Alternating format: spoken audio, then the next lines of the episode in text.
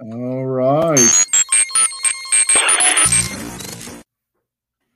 Hey, all you crazy sci fi and fantasy fans, time for your daily dose of shenanigans over here at the Blasters and Blades podcast. Just three nerdy veterans geeking out over our science fiction passions and fantastical fantasies. A place where magic is king, the sky is the limit, and space is the place. We are the podcast that puts the fun in dysfunction. So, without further ado, we're going to tell you you notice something different on the introduction today. We are doing this retro movie review in conjunction with Upstream Reviews, where uh, I write um, book reviews of all things good and awesome because we ain't got time for bad books, right? So, you just put them down and move on to the next thing. Uh, they, they wanted to do some movie reviews, so we figured we'd partner up because we were going to do this anyway. Uh, might as well get some more eyeballs on it because why not? So, with that being said, we do have a returning guest, Mr. Michael M.D. Ortiz, visiting us today. I probably pronounced everything wrong, but we'll go with No, it. You did fine. You did fine. Okay. I get a gold star, Nick. Mark that on your calendar. Uh, so, can you introduce yourself if people haven't watched the episode where you told us about your amazing Dawnward universe? Yeah, sure. Hi, I'm uh, Mike MD Ortiz, um, the, creator and one of the writers for the Dawnward universe, which is a post-apocalyptic sci-fi universe. Um, centers on you know mega corporations and super soldiers and all sorts of crazy nonsense. And uh, yeah, here I am to talk about good old Forbidden Planet because it's awesome. so we were going to have you back just to do anything to BS because you know we want people to know who you are so they can buy your book when it comes out. Uh, full disclosure, I did beta read it; it was awesome. Um, but when we were having that conversation about things you might be passionate about and your schedule, you were talking about some of the classics you saw to include Forbidden Planet and The Black Hole. And I don't know if you know this, but Madam Stabby, our new reoccurring co-host, is a fanatic of all things horror. Uh, she stabs her husband just to get into the mood when she's going to watch like Freddy Krueger and stuff. Um, she just, she just randomly stabs people to, to, you know to, to feel the action. Jokes on her. I'm into that shit. Some people call it attempted murder. We call it method acting. Whatever. Or a Friday night. Or Friday night. So anyway, so so when you suggested the Forbidden Planet, Stabby was like, "Yes." Before I could say, "Do we even want to do this?" She's like, "Yes." And I started. She goes, "No, you don't understand, Jr. Yes." I'm so here we are. So uh, with that being said, for those of you who don't know what Forbidden Planet is, it's a 1956. Uh, oh no, hold on. Religion question because we've we've changed it up a little bit. Uh, Stabby's gonna get mad if we don't ask her new religion question. All right. But first, since you were here last time, uh, Stargate, Space 1999, or Babylon 5? Ooh, ooh, that is tough. It's gonna be Stargate. I did actually grow up watching Space 1999 because my dad adored it. Um, I never super watched a lot of Babylon 5. I'm just not gonna lie. It it came out at a weird time where I just wasn't really into or was watching a lot of television. But uh, yeah, Stargate definitely. S, like the movie SG1, Atlantis. I never watched Universe, but I wanted to. Um, yeah, It's amazing. yeah uh, my brother and his wife actually at some point in early in their relationship he got super sick and she was babysitting him basically and they just watched season after season of it and that was the sign it was true love so That's how you know you got to marry her. So, uh, because we're polytheistic, we're going to go old school for you because you have a lot of tastes that date predate your birth. So, Camelot, the 1967 movie, okay Sword in the Stone, the Disney 63 movie, or Captain Nemo came out in 69. Ooh. I mean, I grew up watching The Sword in the Stone a lot. That was one of our. We actually had this discussion recently with my siblings. We were like, "What Disney movies did we watch a ton of?" And that was one of them. Um, the Camelot film will always have a special place in my heart because that's the one with with O Fortuna, isn't it? It where they is. used yeah and i i watched that when i was at like 13 and it blew my mind because that score was just epic as hell and i think helen mirren is is is morgana in that right I think Uh, so. Cal- but I have to- Yeah. yeah. um yeah that movie's great so but just going off of things that i've seen the most in my life it's probably going to be sword in the stone All right, and we've got a new religion question. This is very important. Stabby says she will kick you off the show for the wrong answer. We are civilized people here, not just knuckle dragging troglodytes. So, coffee or tea? i drink tea What? Okay, how do you take it? uh depending on the type of tea if it's green i usually put honey in it if it's black i'll put a little milk in it Okay, okay. So, um, I, I've been known We to drink. accept your answer. I've been known to drink a dirty chai, but I don't. I'm not crazy on coffee, unfortunately. It's the That's more for you. It's more for you guys. So So, how did you survive in the army when the MRE packets came with coffee, not tea? I would trade it away. So I was also- what- I was also young enough that like caffeine wasn't like I was like, yeah, let's just go do things, you know, because I'm I'm Yeah. young and, and invincible. And now I wake up and I'm like, good God, I need a rock star. Ugh. We got a fridge stocked Yeah. with monsters. Yeah. My my uh my son's preparing for high school and he asked me, "What do you miss the most about being when you were my age?" And I'm like, "Back pain not being a thing. Yeah, that would be nice." And not paying bills. And no Yeah. bills was also kind of nice.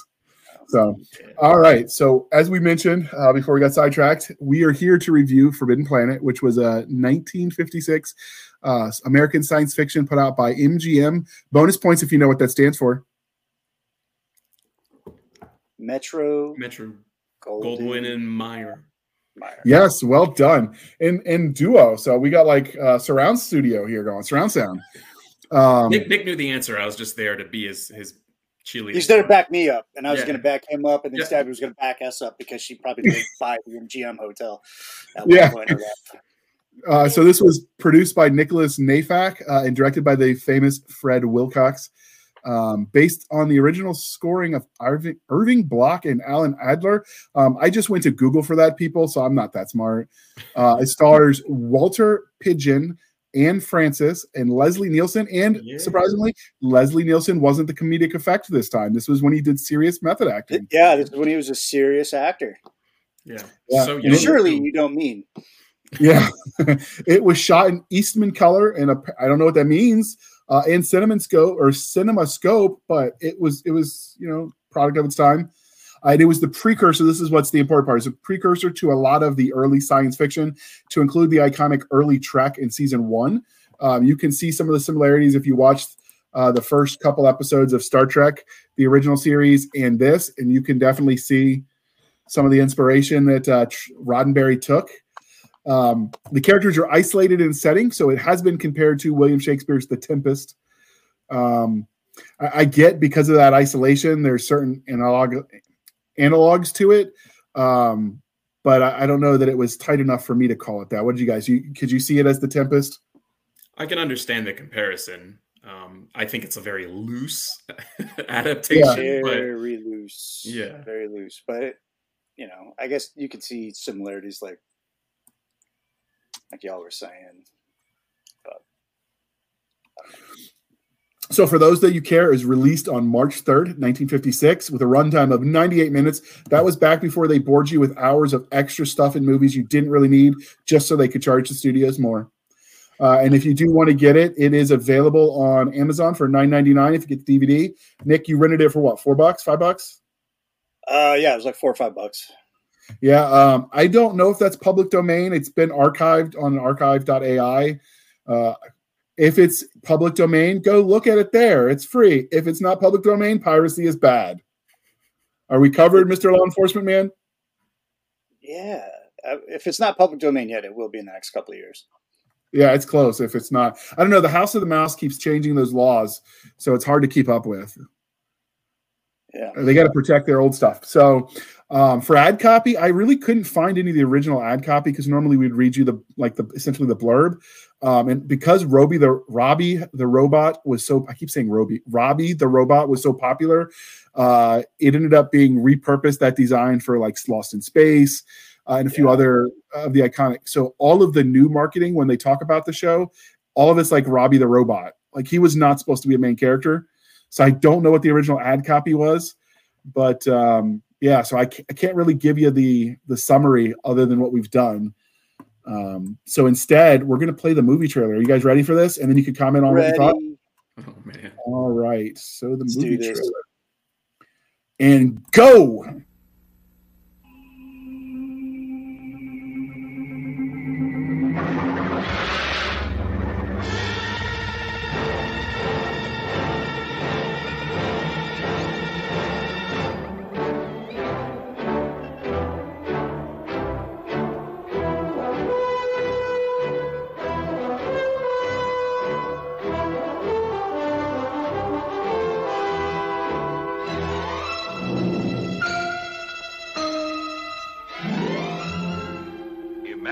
Yourself as one of the crew of this faster than light spaceship of the future, sharing their curiosity to know the unknown, their tension, their readiness for inconceivable adventures.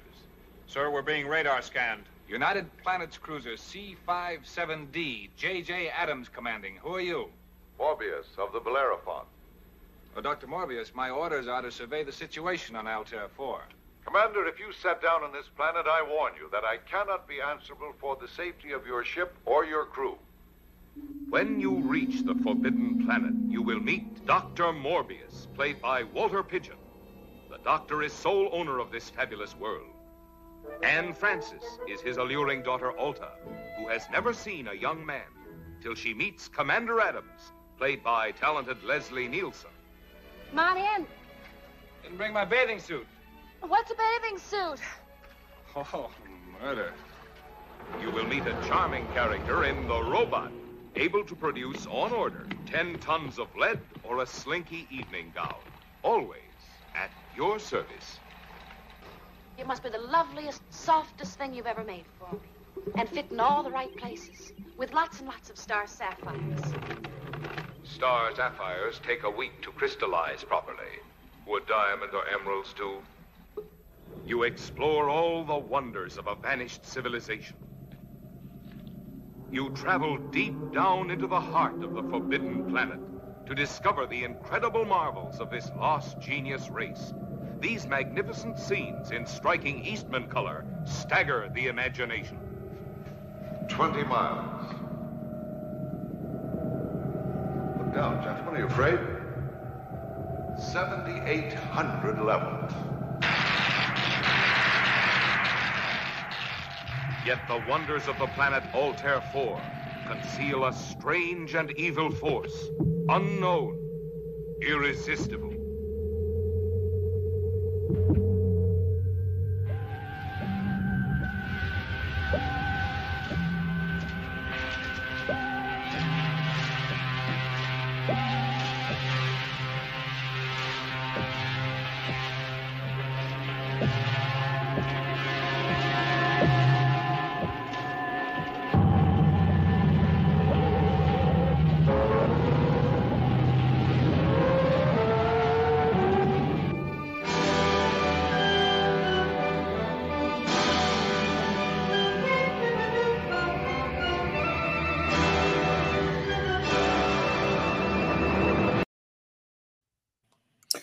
Holy shnikes! Those um, trailers were longer back then.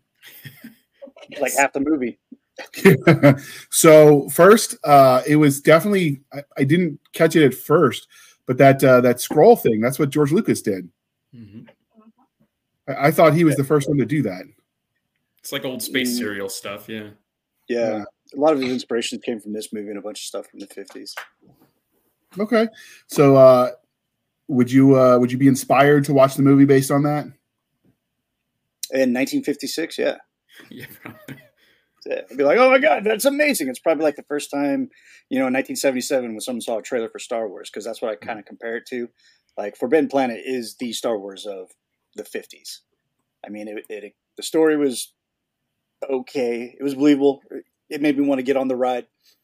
But the special effects, the uh, cost, no, I guess you not really cost me, but the uh, the set pieces, all that stuff was way ahead of anything else being done in the 1950s. Usually, you still saw the strings on the saucer, just but you didn't get that. Oh, so so you want to know the story behind that? I watched the making of when I was prepping for this. Apparently, they hired this straight out of schooling engineer to do their sound stage and to do all of the the prep work. And he Uh-huh. knew they would never fund everything that he wanted to do because he had visions to to innovate. So he built half of it. And when they finally caught on to how much money he was spending, they had to finish it or it was all a waste. So he basically did what the Air Force does, where they build the MWR type facilities first. And like, what do you mean you're not going to let us build a runway on an Air Force base? So he, they they outsmarted the bean counters, and I, You I kind of I love it. I'm here for it.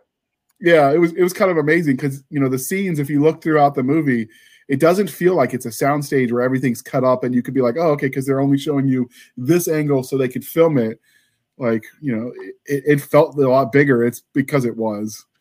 But uh, what about you, Ortiz? Would it uh, would it sell you on the movie? I mean, again, in 1956, it probably would have blown my child mind. But now, obviously, you just watch it with a grain of cheese. Um, but I, I mean, I will say that you know, like the effects, they're old, but they're still pretty impressive. Like just watching that trailer, like reminded me where there's sequences that I was like, you know, you can tell it's a matte painting, whatever, but it looks really good. And I think that Nick is right where he kind of compared it to Star Wars, where a lot of sci-fi of the era was this like cheap, just garbage, and this feels like a lot of effort was put into it. At the time this was made, most science fiction movies, um, it was all about like the bug menace, and it was just so farcical and comical.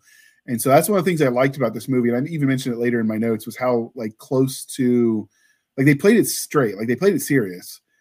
Uh, and that was one of the things the director said. This isn't like comic relief. We're not gag central. Like we're we're doing this like it's real. And everyone took him for his word. And you got like top notch, I think, acting. Uh, I would argue that some of the acting we saw in this movie was better than what we get out of modern Hollywood. Although the bar's not that high for that. and and the funny thing was when they did the kiss scenes, and I'm like, you know, because of this the um, morality censors of the day, they're not really so much kissing as they're bumping their lips against each other and twisting their like if you try to do that for real, like the girl's gonna punch you because that's that's nothing. That's like what you make the girls used to make their Barbies do or something. It, it was comical to watch that compared to yeah, compared to what you see now. See, Are you see, laughing because you did that, Stabby, with your Barbies? I didn't own Barbies. I owned GI Joes, but that you, was. you make that what the GI Joes do as well? Yeah. No, um, there was always somebody that bought me a Barbie. I was the only girl in my family. I have six brothers, um, and all my cousins were boys at that point in time. I didn't get my female cousins till much later in life, but they would buy me Barbies because you're a girl, you should be playing with Barbies. And next thing you know, my mom would walk into the room, my Barbies would be bald and, you know, in camo because they needed to go off to war with G.I. Jones. That's right. That's right. G.I. Jane's so, got to work. That's yeah, right. like you, you, have things to do. Go. Well, the good, so. the good news is, Stabby, when you didn't have the Barbies for the romance scenes, you did have the sailor. So, hello. Hello. I mean, that's what shipwreck was for. Poor shipwreck. Oh, he was rocking those dungarees though. Yeah, oh, yeah. So I I thought the uh, the um, trailer was pretty well done. Uh, it was in keeping with everything I've seen. Uh, I took a course in college, the history of film, uh, and it was kind of an on in line with what was what ad copy was doing back then. Um, so I, I I liked it. I think it holds up too. Uh, it it one of the movies that surprises me that it holds up so well is Jurassic Park, even 30 years later. This kind of gave me that same vibe. Like I know it was old, I know they could probably do it better, but it still held up. Yeah. Uh, we watched the Meg today, and there was like a prehistoric scene. I was like, man, the CGI is some bullshit. yeah, I like it, it, it's not even like Jurassic Park 1993 levels. It was it was worse. It was bad. I think Jurassic Park was more animatronics than it was CGI. It was a combo. But so I think there's a tendency when you rely too heavily on CGI that you forget that to do the acting part because you're letting the explosions and the shiny do the work for you. And when you yeah. don't have that, you've got to sell it. I'll, I'll stand on the, the ground of one of the scariest movies I've ever seen was the black and white version of Hitchcock's The Birds. And it was I mean, you wouldn't think birds flying at you are that scary, but it was because the dramatic action, the sound score in the background, the actors actually, I don't know, acting instead of telling Getting us real birds thrown at them. Yeah. so some of what the actors did for effect, well, like we're not going to tell you someone's going to murder you or try to murder you in the scene because we want you to really be afraid. Uh, well, Hitchcock famously yeah. said actors are cattle, so yeah. Well, I mean, yeah. I understand him more and more the more Hollywood keeps going the way they're going. Hitchcock starts making more sense. So, who did you guys see as the main characters for this? Do you think it was one? Was it an ensemble? Uh, definitely the captain. Um, he was the main character, and uh, Alta, Ada, Alta, Alta, and then uh, of course her father, and then the uh, the unseen evil out in the dark. Bum, bum, Which was really cool because I classify this as space horror, even though it's old. You know, it's not Event Horizon, but it's it's still pretty good within that subgenre. I mean, it scared me pretty good when I first saw it as a kid. That because yeah, there's something about something you can't see that's unstoppable that Yeah, kind of gets at you. And then when the monster is revealed, it's it's even more a little bit scary because you're like, oh shit. it's like it's like damn, it was scary in my head, and then they made it real, and it's scarier. So yeah, I, I definitely agree with Ulta. I mean, you know, she was the eye candy. Yeah, Um, apparently the movie was banned in certain places because of how short they made her skirts. And this was before, and I actually mentioned that in, later in the uh, in my review notes too. Was she did the miniskirt before the miniskirt was popular? Because you know this this aired in '56. They didn't those didn't become big until the '60s, mid '60s at that. Yeah. So she was definitely they were groundbreaking in a lot of things, including fashion. So And they- controversial. Well, they did it that way because they wanted it to seem otherworldly. Like they didn't want it to feel like just another outfit that girls were wearing now. Right. Um, So they went for shocking. Um, uh, I would say I, I felt like the uh, United Planets Starship C57 Delta cruiser was uh, was kind of a character too. The setting, um, I, I found it strange that they didn't name the ship. That's true. Um, they just luck. gave it numbers. What's bad luck? To not name your ship, Oh yeah, that's why they got in all that trouble. There you go. Yeah. Uh, I agreed. I think Dr. Morbius was definitely one of the main characters. Um, and they they credit if you go like to the wiki page or you go to some of the um, Cisco Cisco and Ebert Cisco what is it something and Ebert Cisco and Ebert. Siskel and Ebert. yeah I read their review that was out and they credited Lieutenants Jerry Farman and Doc Ostrow those felt like bit characters to me they didn't really feel like main characters I mean, the doctor I think is like a little bit of a of a more central character. The lieutenant though is just he, He was think- toss away. yeah. He was kind of ra- he was kind of grapey. yes. yeah It's like And you on guys top- had her cornered. I'm like, mm, I don't know. Maybe it's just my modern sensibilities, but this couldn't have been okay. He's a horny do. sailor. He's a horny sailor. yeah he, Oh, yeah, I he mean, I struck me as every frat boy that you didn't like in college that you know you got to watch your drinks around he kind of gave me those Then he vibes see blocked the captain. The captain showed a little bit of interest. Like, you got to stay away from that character because he's got like space herpes from like nine planets. I, I also found it throw him under the yeah. bus. like rewatching it. I also found it interesting that the the first time they meet the the daughter Ulta or whatever her name is, and all the dudes are like, "What's up?" And then even he does like the little like visual scanner, and the guy on the other end's like, "Hello," which is a fun little. But and then Doctor Morbius is just like, mm, "Yes, yes, something I should consider." Mm, yes, yeah. And he was like, "Yeah, he's trying to he's trying to bang your daughter right over there behind that pillar. I don't. Can you can you turn around and see that now? All right, cool, man." And he's just like, mm, "Yes, yes, yes." uh, he was def- he was the definitely the, the Dr. Morbius, the stereotypical egghead who was so far into the books because I you know I went to grad school. I, I met some of them that they forgot the world existed outside of the library. It's fair. It's fair. Um, so Like, yeah. While your daughter's about to get railed behind the plants of guys. with, Ro- with Robbie going, Would you like me to materialize a condom? Yeah. Prophylactics. Okay, so can we talk about how jealous I, I was watching this and sending real time commentary to Nick, and I'm like the scene where the cook asks for the booze from Robbie Oh, the yeah. Rob, 60 gallons of Kentucky bourbon. I'm like, can we get Robbie here? Like, I'll split it with you. I'll, I'll pay to ship the shit to you if I get half. Hell Holy yeah. crap! Like, it only takes you 30 minutes to like make 60 gallons of 60 year old bourbon. He's just pumping it out. Yeah. Pumping it out. I'm Oh just my goodness. imagining like a panel opens up and he's just spewing it at 60 Yeah, gallons. No, it came out in bottles. Even he matched the bottle that it came in. Hey, the guy didn't specify. from, uh, yeah, he didn't. I was expecting barrels, and he's just over there pulling a bender, just shooting quart after quart in bottle. I, what would surprise me is none of the bottles were broken when they had that scene where they stacked everything out there. Well, because it's the Uh-huh. 50s and they put space in front of everything, kind of like in today's movies, especially Marvel movies, everything's quantum, and then they say what the word is. So, like, it was made out of space glass. Oh, well, it was definitely the movie was definitely heavily influenced by the um, atomic age because everything was atomic this and nuclear particles that. Um, so it was definitely you know you could you could see some of that, and there was some of the cheese with like the laser guns. Oh, yeah, of course. But I was thinking when I was analyzing the tactics, because I knew Nick and I were going to mention that when they were fighting the invisible monster, they had trigger discipline. And then I started thinking, well, this was filmed in 56. I'd bet almost every one of the guys in that studio either served in Korea or the Second World War Yeah, yeah, it's very possible. because they just they sold it really well. Yeah, They had interlocking fields of fires. They'd set Yeah. up a kill stack.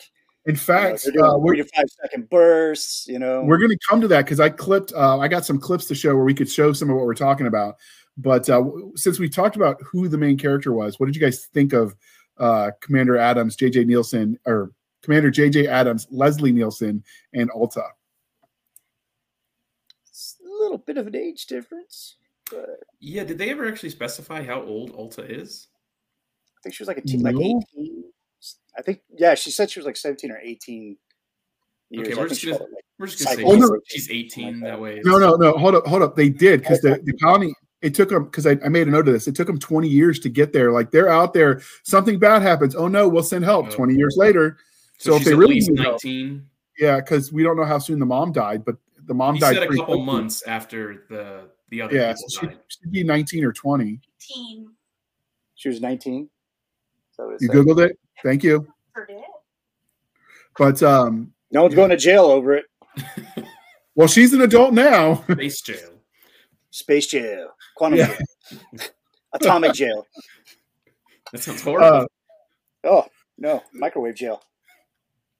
all right. So normally we would play a commercial, people, but since uh, we're working in conjunction with Upstreet Reviews, We uh, are the commercial. Upstream, we are the commercial. So at uh, you know, enjoy this commercial interlude. Okay, we're back. Uh, and if you were listening to it on audio, you, you did actually get a commercial, and we appreciate your patronage. Hopefully, you didn't fast forward through it. Woot woot. All right. So uh, since we were talking about the tactics, let me pull that scene up. Uh, I've got it just a second, and I will link to what's that? oh, it's just a pew pew. Yeah. So it's uh, clip two, and I will link this in the show notes where we got the clips if you want to watch it, dear listener. Bosun, Aye, aye, sir. I want a clear field of fire in all directions. Aye, aye, sir. Randall, Sir? how soon will radar be operational? Operating right now, sir. Good. You keep right on it yourself. Aye, aye, sir. Then A alert is completed. Aye, aye, sir. Fine. Activate main batteries.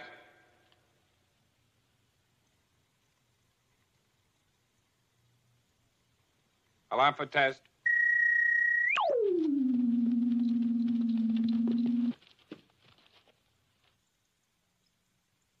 Fire.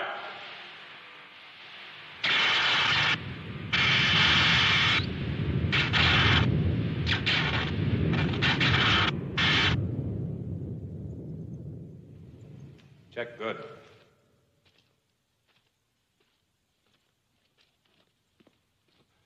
Well, Lieutenant, you got your trouble squad in hand? Yes, sir, they're in hand, but they're a little trigger happy. They're sort of edgy to see whatever's out there. Oh, Jerry. Look, this may be a big deal coming up.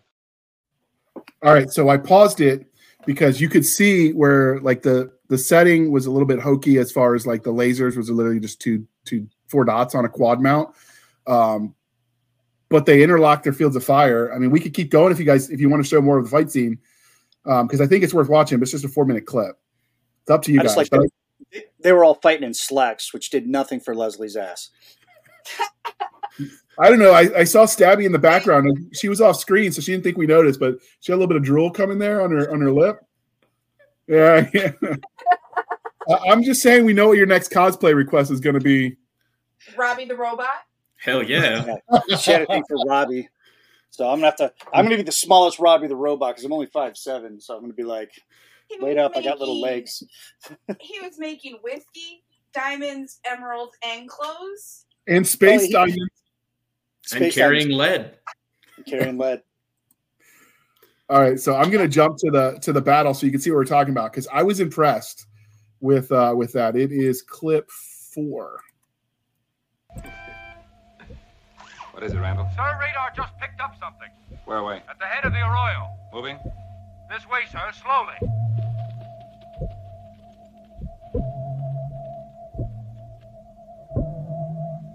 Automatic control.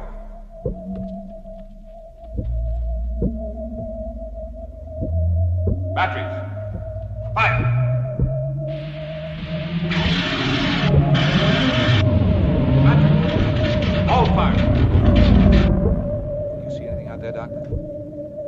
Nothing. Batteries. Fire!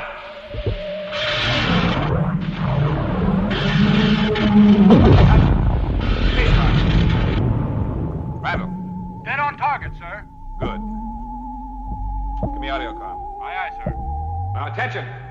This may have been a ruse to divert us from some other part of the perimeter. You men will continue watching on your own immediate fronts. That is all.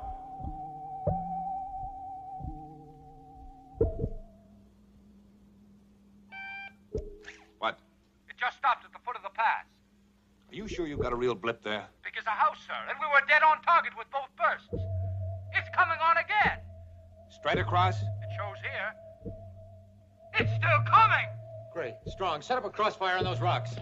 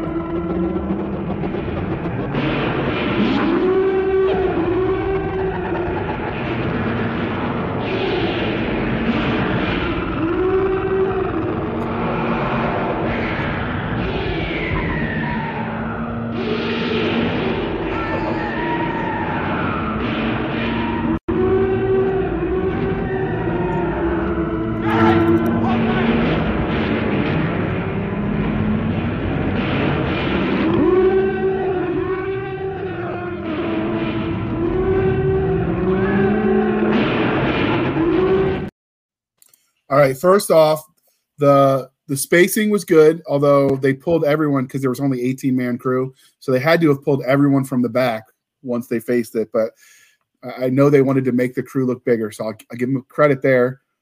And um, yeah, so I, I was impressed. I counted three to five round bursts. Thought, thought that, yeah, I thought the tactics were impressive. Uh, and and we got to forgive the guy that committed suicide, that the third one to die. Uh, he just found out from Doc that he had space herpes and it was incurable. He's like, I can't take the penicillin anymore, Doc. I don't like got where you this. see it. I got the space black gonorrhea from Saturnian Six. Harry, Harry didn't make it. I thought it was funny. He's like, Harry, don't. He's like, ah, Leroy Jenkins. Yeah, that was the only. I, I they wanted it to be a little bit more dramatic. I, I liked, you know, the the extras that were the crew just looked bored.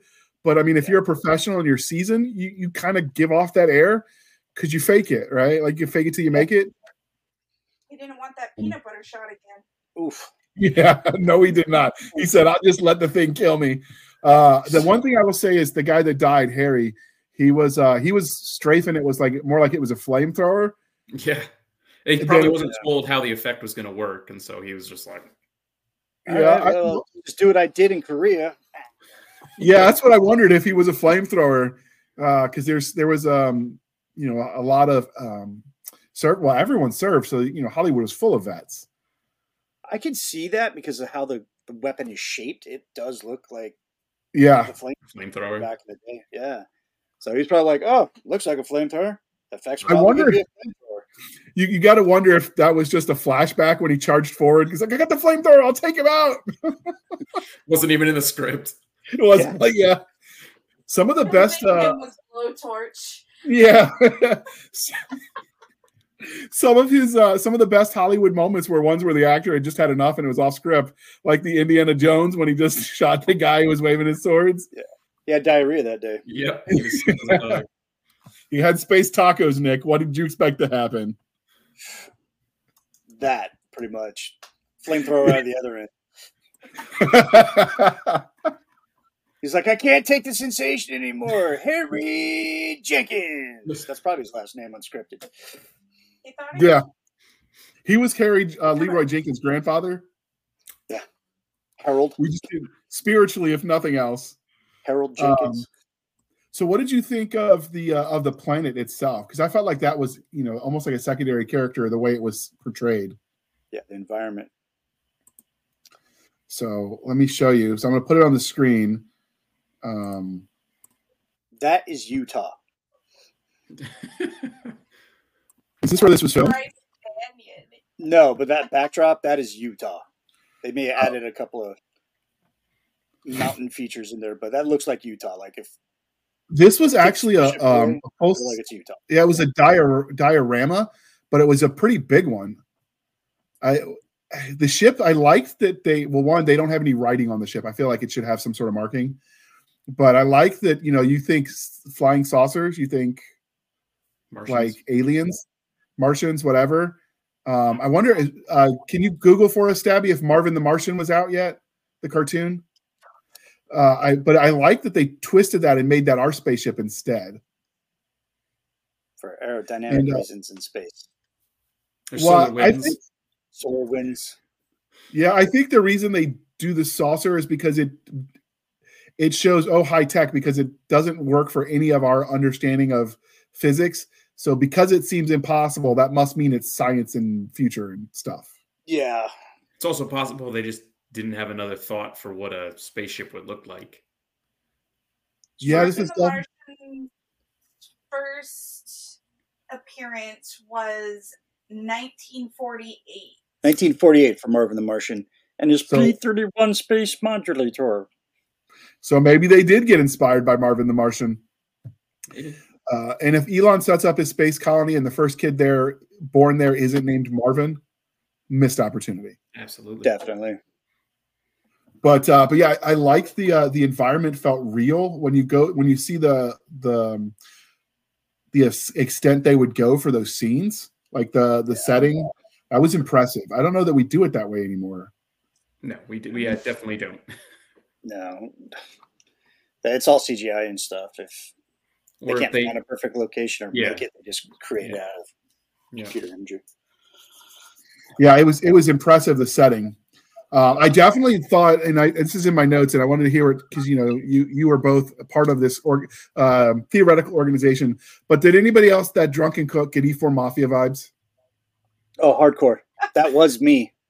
Yeah, he's but like not as a cook. I'm just like as like, oh man, what a great night. Oh shit, we got PT in like an hour. so, so in defense, like his Yeah. defense when he's getting tried for showing up drunk was that he wasn't gone that long. He's like, you know me, Captain. Do you really think I'd get drunk that quick?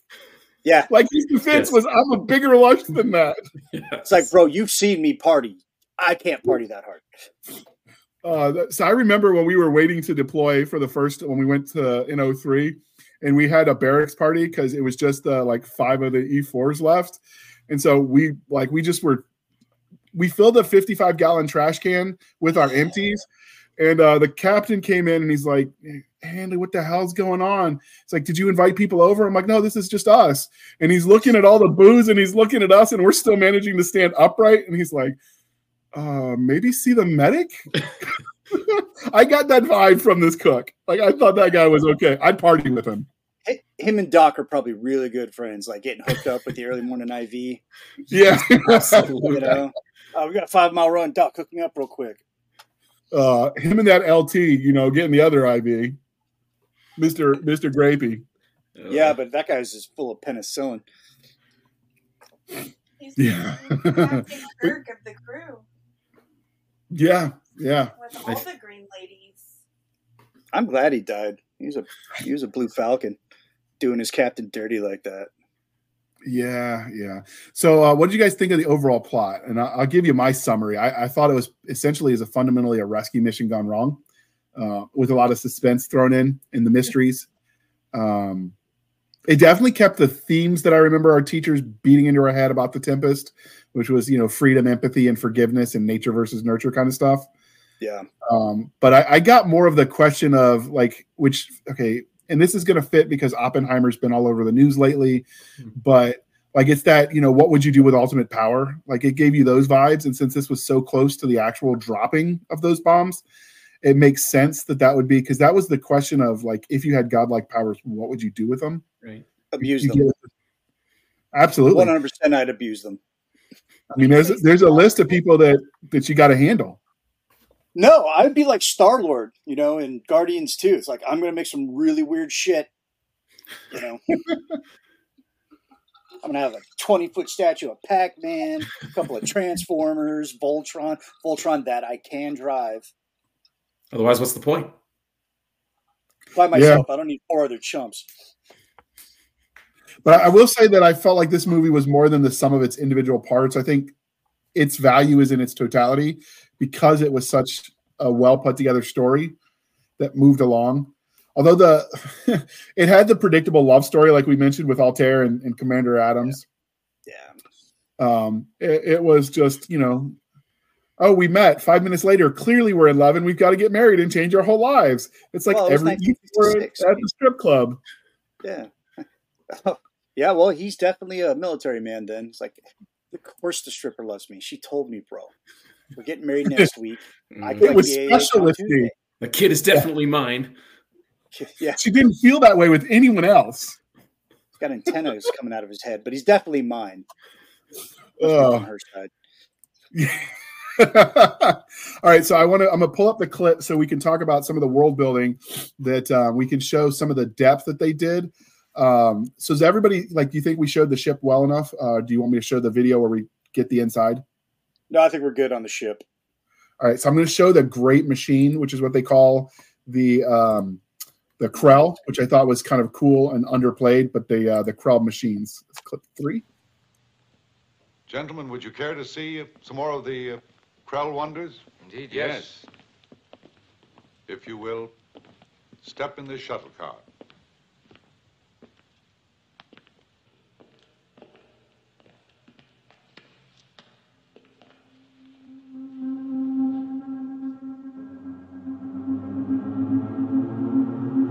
How often the Krell technicians have ridden in this little vehicle?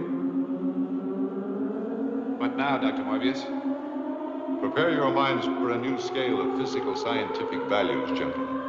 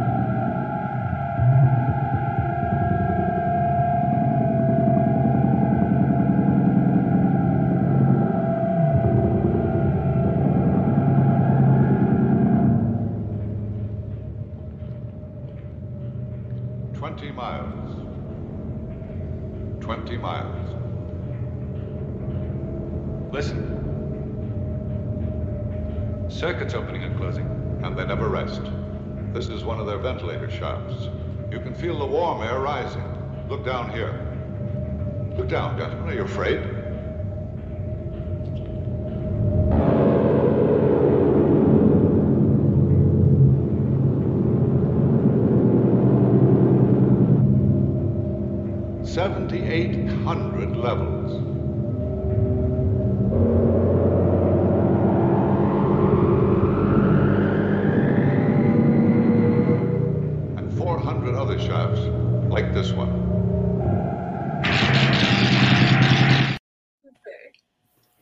Want to go too long. Uh, the clips that that we'll link to in the show notes are a lot longer, but um, it gives you kind of the vibe. Are you afraid to look over this 20 mile drop?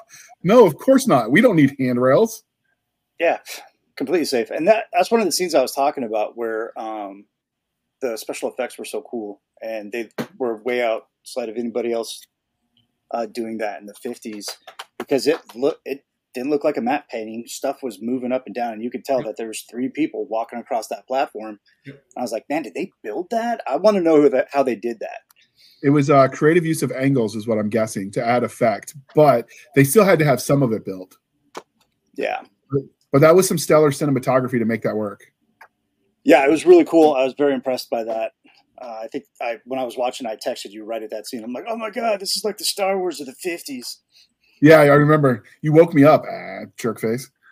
Um, sleep. Who needs It's the sleep? middle of the day, dude. Look, all right. I'm just saying, a booze was plentiful at that barbecue. All right, don't Uh, judge. It was flowing like the streams of Capistrano Yeah, on Altair Four. on Altair Um, 4.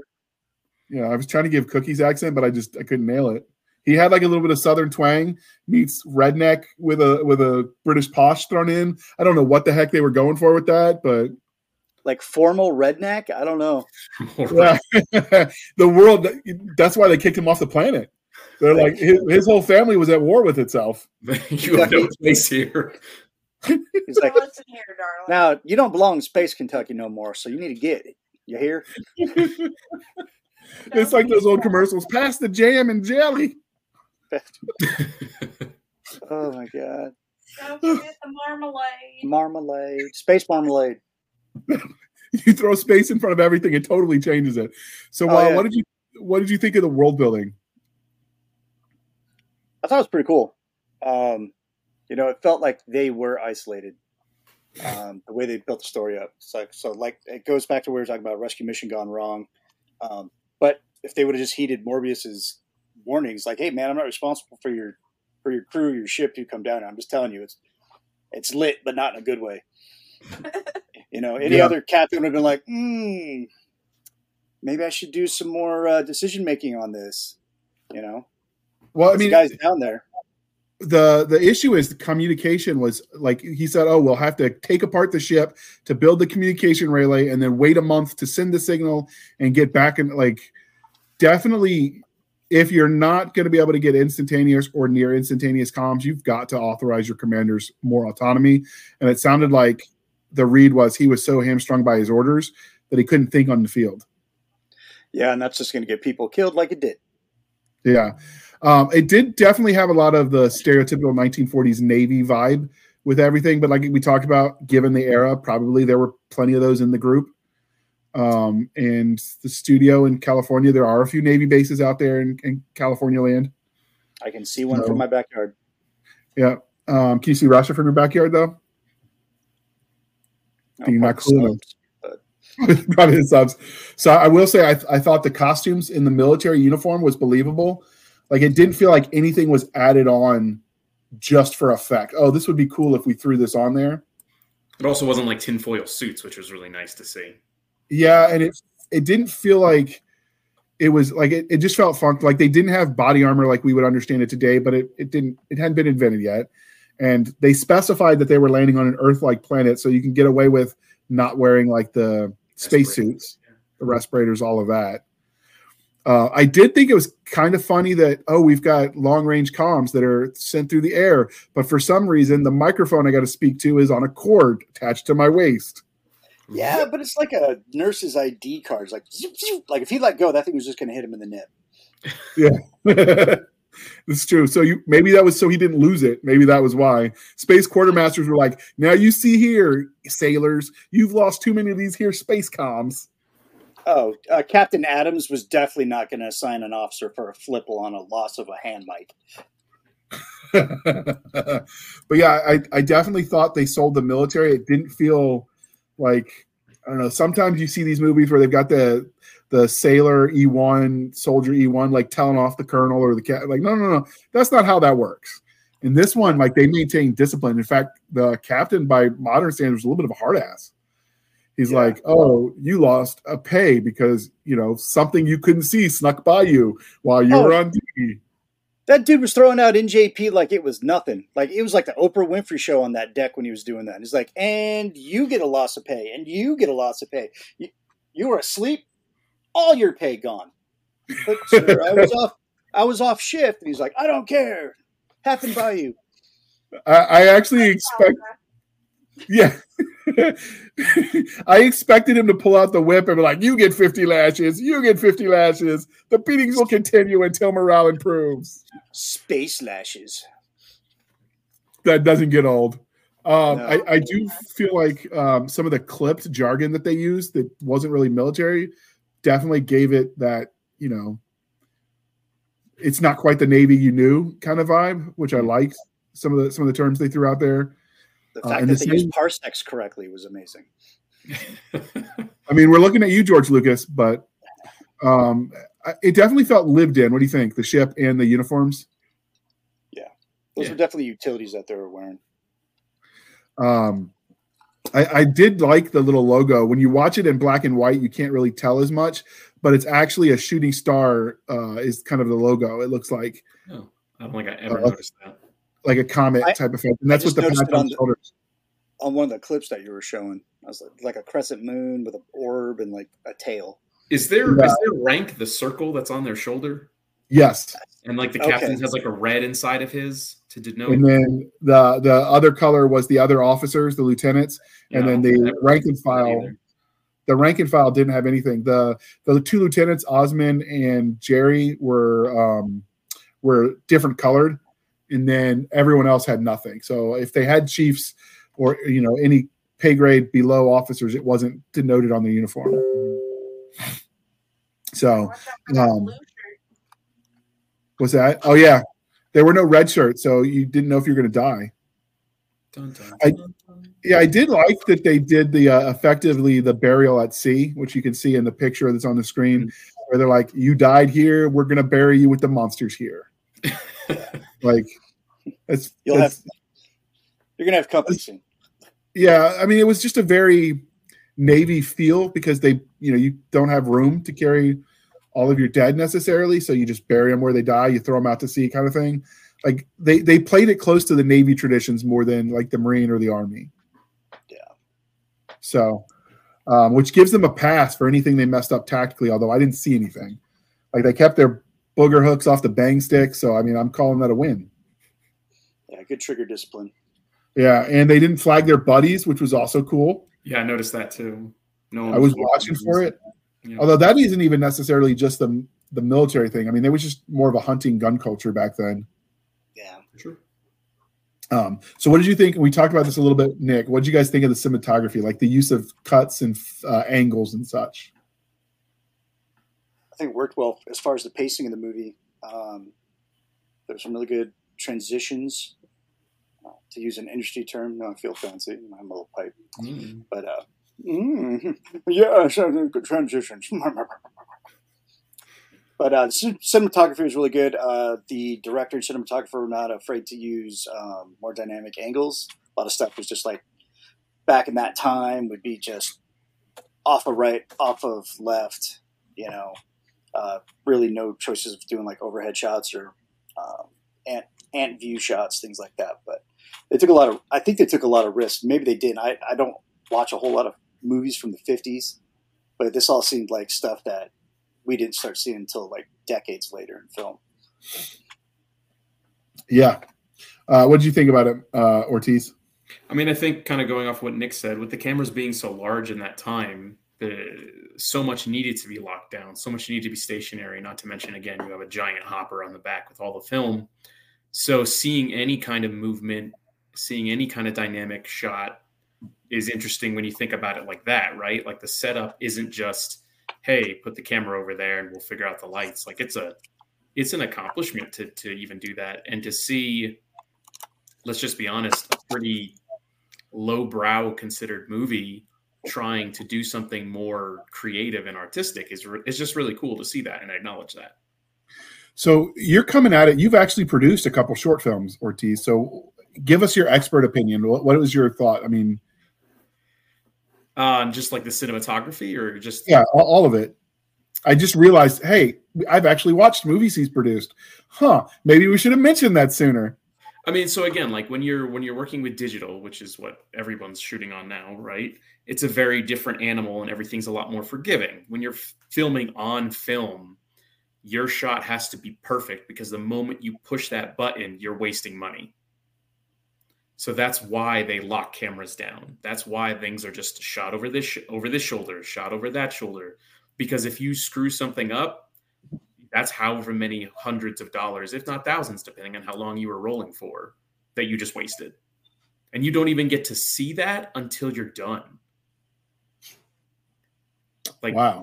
Yeah, there's no playback. There's no, hey, let's go check the shot. There's no director's monitor. There is literally just, is it good? You're sure? Okay, go.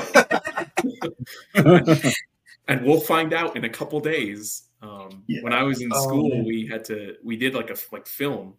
Um, and I remember the professor was like, Yeah. And then if you're in the field and you need to reload, here's this black bag. And you shove the camera inside and you just feel around until you reload.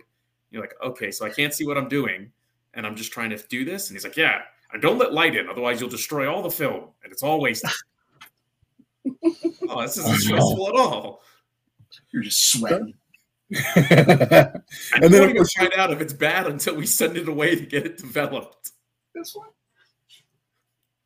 and then what would you if you accidentally load the, the film you already shot and you just shoot over it? Well, that's actually a stylistic thing people would do. That's how you get like the ghosting, the mirroring, and stuff. Um, Oh. yeah, like film is is a whole weird animal um, that we just don't even think about today because you pull out your fucking iPhone and you're just like, dink. All right, now I turned it off, and I had more cinematic power than the entirety of Hollywood in 1956. I'm a genius. Okay. I use my two okay. fingers and I zoom, and uh, yeah. Cadet shot. Here we go. It's Um, funny because watching this movie, I was I was sitting there and just getting me into some movies is very difficult. 15 minutes in, if I'm not in it, I am on my phone playing a game, I am on my tablet reading something, I am everywhere but in that movie. And he started, I was like, oh, okay. And then after about 15 minutes, I'm like, no shit. Huh. This is cool.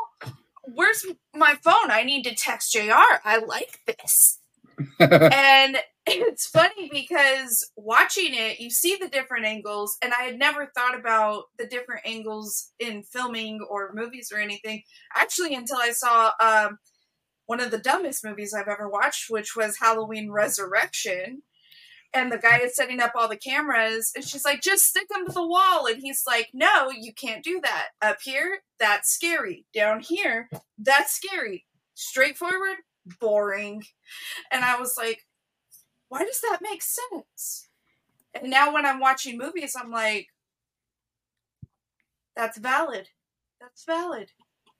Because you see your your boogeyman from up here, that's pretty scary. You see your boogeyman from down here, that's pretty scary. That's, you know, up in your closet or down under your bed versus it just coming at you. Just kind of like, oh, okay, whatever. I mean, if you think about like uh, the original Psycho, most of the Norman Bates shots, especially in the scenes where he's just talking, the camera is down low, which is giving him this this presence. It's giving him this this threat. So Yeah, it's yeah, not- it's it's those weird ominous. little things that can kind of just enhance someone's viewing experience. Well, even we just watched um, the new Insidious recently, which kind of circles you back to the OG Insidious. And they show the red and black demon guy up in the corner of his room, and you're like looking up at him holding onto the wall up there and you're like okay that was that was freaky how did i forget that and then you see when he's behind um the dad's he- mom's head but he's just off center. Like she's completely centered on the camera, but he's just off center, just enough to make you have to look over and realize that he's there. And you're like, oh, okay, I like that too. So, you know, that definitely gives you a different way of viewing something scary. You know, like it kind of Absolutely. You're so used to looking straight at the movie, you're looking at the screen, you're watching face to face, that when you have to kind of look to the left or you have to kind of look up on the screen to see that scary thing, it kind of makes you Kind of. kind of, you know? Yeah. Definitely No, absolutely. Yeah. And then you gotta not only that, but you got the sound, right? Sound is the other thing that's gonna make something scary. such as music. Oh yeah. Absolutely. Some of the best uh, horror horror sounds is two notes. Two or three notes. So, so the way you guys have been echoing off each other, I realize normally you mute, but you didn't, and I, I can't tell if you're doing it on purpose for those effects with the horror movie tonight, or if that's yes, just yes, yes, yes, yes. No, it's since we started talking about aliens, my keyboard and my mouse somehow are linked. So, like when my mouse goes out, my keyboard goes out, and I can't use the hotkeys to turn the mic off and on. So, we're not talking about aliens or government governments anymore because apparently they're affecting my crap, and I don't like. This mouse almost got thrown across the wall like five times tonight. I think it had it Changed coming. out three batteries. Yeah, it definitely It had it it coming. It definitely had it coming. So yeah, I like the cinematography. I thought it was was very well done. I thought the angles. It's like those paintings that you you know where you stare at and you're trying to see the hidden things in the painting kind of vibe. I think those are the kind of effects with angles they used in the shots, like the Great Machine. Yeah. Uh, and I like that the doors were oddly shaped, like the triangles, to give the idea that these aliens, we don't know what they look like, Right. but I'm picturing like Oompa Loompas, but like wider, like fatter. They're obviously triangle shaped, like Doritos. Obviously. No, but it's cool because it's otherworldly because of how humans, you know, how we as humans have our doors. They're Yeah. rectangles. Sometimes they have arches on them, you know, sometimes, you know. But And to they have a haven't- triangle shaped door it doesn't make sense to us. I'm like, I'm going to have to duck or like twist and my they, body. they showed Leslie having to duck when he went through some of those doors. Yeah. I feel Yeah, like if this movie was made today, they would have somehow shown us what the aliens look like, even if it was like a picture or artwork or something. I like the not knowing. Yeah, I think Yeah. that that makes it way more interesting and almost kind of you talked about like the Tempest and you talked a little bit about the mes- rescue mission gone wrong. I think a lot of the movie is also about like kind of like a poisoned gift, right? Like that you have power, but it is going to destroy you. Yeah. Um, Yeah. and I think that even like the daughter is kind of a poisoned gift in a way, if you think about it, right? Like Oh. the captain's like, "What's up? This is the best landing ever," and then surprise, it's not. Yeah, Yeah. no, 'cause she was a space hoe. No, I'm just kidding. She was probably a very moral girl. She just didn't have any interactions with men. But she was definitely, uh, yeah, she was like a poison apple. You know, she was um, toxic to the dynamic by no fault of her own, other than just being female with a bunch of horny sailors. And uh, Well, she'd never been around any, so she didn't know how to behave. Her only pets were those leopards and the deer and Robbie rough the life oh, led, and yeah. how cool is the tiger Yeah, that just like, like as it's like it doesn't recognize me anymore. It's like, how how long were you and Captain Adams alone? Like, is your powers linked to your virginity? what happened? Because now you can't uh, control Space Tiger. Space Tiger don't recognize you. I didn't even No, so I I think that power was linked to her dad, and as she started pulling away from her dad and recognizing the sort of evil of her dad, then her, his protection of her in this world started waning, and that's what we see the evolution of. That would be my take. Could be that, or Morbius is a dick. Well, I mean, Yes. they talk about He's like, "Oh, my daughter's pulling away from me. Don't worry about that. I got you, baby girl. No I got a tiger. I got a tiger. You don't I got no a tiger. tiger. Yeah. they talk about you know the monster is the id monster is the id it's the id it's the id this whole new generation will have no clue what that means they're gonna have to google it because they don't teach that in school anymore. Oh yeah. Can you took imagine if the monsters were the super ego? Oh my god. I took psychology. I recognize that term, but I'm wondering if you didn't seek out the like psychology 101 as just an elective, how many people would know that? Oh no, I had I was forced to take a psychology class. So that's so I read I'm like the id. Are they going to go with the super id and all that stuff too? All the all the Freudian phrases. Freud had some issues. Like I, I feel like he needed to be on his own damn No, Freud, totally normal. Oh, the guy's trying to convince me every time I take a poop and get an erection that I think about my mom. It's like, come on, dude, you need Wait, help. don't? Sometimes it's a, well, I mean, not all the time. Sometimes a cigar is just a cigar, bro. Space Freud had. How They many? did a whole entire show on him, and that dude was everybody in town. Of course he was. Why wouldn't he? He you see had that atomic beard? AIDS. Oh yeah, that was money too. Yeah, he Sigmund was. Freud. He was I like, loved him in "Mm, yeah, don't you want this? Yeah, I will teach Just- you what is wrong. You can call Have you me ever the seen my daddy." schnitzel? Call me the daddy, Zavada. Maybe some schnitzel, yeah. Uh, so this is the uh, the movie poster. Um, I- I know he's pointing it a gun in that far right corner, but it kind of looks like he's just like pointing at it, like, "Hey, that robot's got a girl." Actually, it's kind of like, hey, Yeah. have you checked out the works of Fred McLeod Wilcox? Yeah, it's um the poster was the the all I could find was so small on the pixel count. And I'm like, I don't know if it's worth showing, but it's not a lot of the ad copy survived, like I mentioned, and posters are part of the ad copy. This I thought it poster also horrible. makes makes Robbie look evil, and I don't appreciate that. Robbie was just missing. gave like eyes. Like Robbie did not have eyes. He had like little solenoids and stuff like that going on, spinning things. It's like a typewriter in his face. Yeah, The other thing is, is they I had. just I, thought I that was wanna- when I was a kid. I don't know when um, Isaac Isaac Asimov came out with his I, Robot with the rules for robots. Uh, I'm It's curious which which came first. Uh, well, let's uh, The let's chicken or the egg? let's, let's Uh, Google it. 1950. Okay, so he did also. so so they Six beat it by six. Uh, okay, so yeah, they had the rules for robots in there with Robbie. Like he started spazzing out and like electrifying himself when he was ordered to hurt somebody. Yeah. He was he did mention his uh, programming, and it was a lot of Asimov's rules. Yeah, You know, I can't harm a human. I can't un- enact and allow a human to be harmed. You know, it was all going around to like it, it was Yeah, the the- core rules of robotics. yeah. The funny part was if you watch that when they were trying to when the lieutenants at the end scene were trying to get in to because they realized that the doctor was the monster. Um, I've seen the monster and he is us. You know the standard.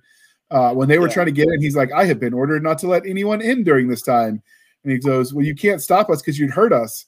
And it's like the brain of the robots, like trying to figure out, like, uh, He went a which order logic loop. Yeah, I thought that was kind of cool that they they added that in there because they could have just as easily skipped that. They could have had Altair come and let him in sooner. Mm. I don't want to assume that 1950s audiences were uh, uncultured or like because mostly sci-fi and horror was made for kids, right? But this seemed like it was made for adults. Yeah. Um, so maybe they they picked up on that. I think. Good. Could be. Uh, and that's the kind of stuff that I mean, I'd almost think it'd be cool if we could find a film history like professor of some sort, if those things exist. I don't know. It'd be kind of cool to see their their take on the evolution of of like sci-fi and fantasy in, in movies because I just don't know enough. And that's the kind of stuff that I mean, you'd have to really dig into the stacks with the uh, with the primary sources to even know. You'd also really have to were find the right professor. Most of mine in film school were like, "This is all crap." Yeah, you get a lot. never- yeah, the pretentious jerk faces. Yeah, I had a few of they're those. still bitter because they never got picked up and made it big. You know, Yeah. so those that Yeah. can't do teach. Yeah, they, uh, Yeah. they we had like a whole class about how like horror is just basically porn, and if you like horror movies, then you're just like a degenerate. And all of us in class were like, "Oh, that's cool, man. That's good to know. Cool, man." Hell yeah, we meet on Thursdays, Prof. And he's like, "Yeah, and westerns, it's all about the penis. Don't you know the six shooter Oh is? my it's just God. like, okay, man." Oh, Like uh, That's, that's why when, that's why when Nick was like, "A cigar is just a cigar," I like laughed because I was like, "Yeah, it can be, man. Like it, it could just be a gun. It don't gotta be a phallus." yeah. So- I mean, sometimes yeah, you it's just long gotta- hard. I get it, but and it shoots stuff. But I feel like Sometimes you're just like, bro, I'm sorry your wife doesn't love you anymore, but can you not take it out on us? Oh, no, uh, he, welcome to the he, final he episode hated of the. Blasters of Blades podcast. we'll this say it next hard-hitting word at your funeral. man. This is- yeah, so make all, remember all hate mail goes to Stabby. Uh, yeah, I, I liked, apparently, you know, yeah, the the film the film poster good in my world.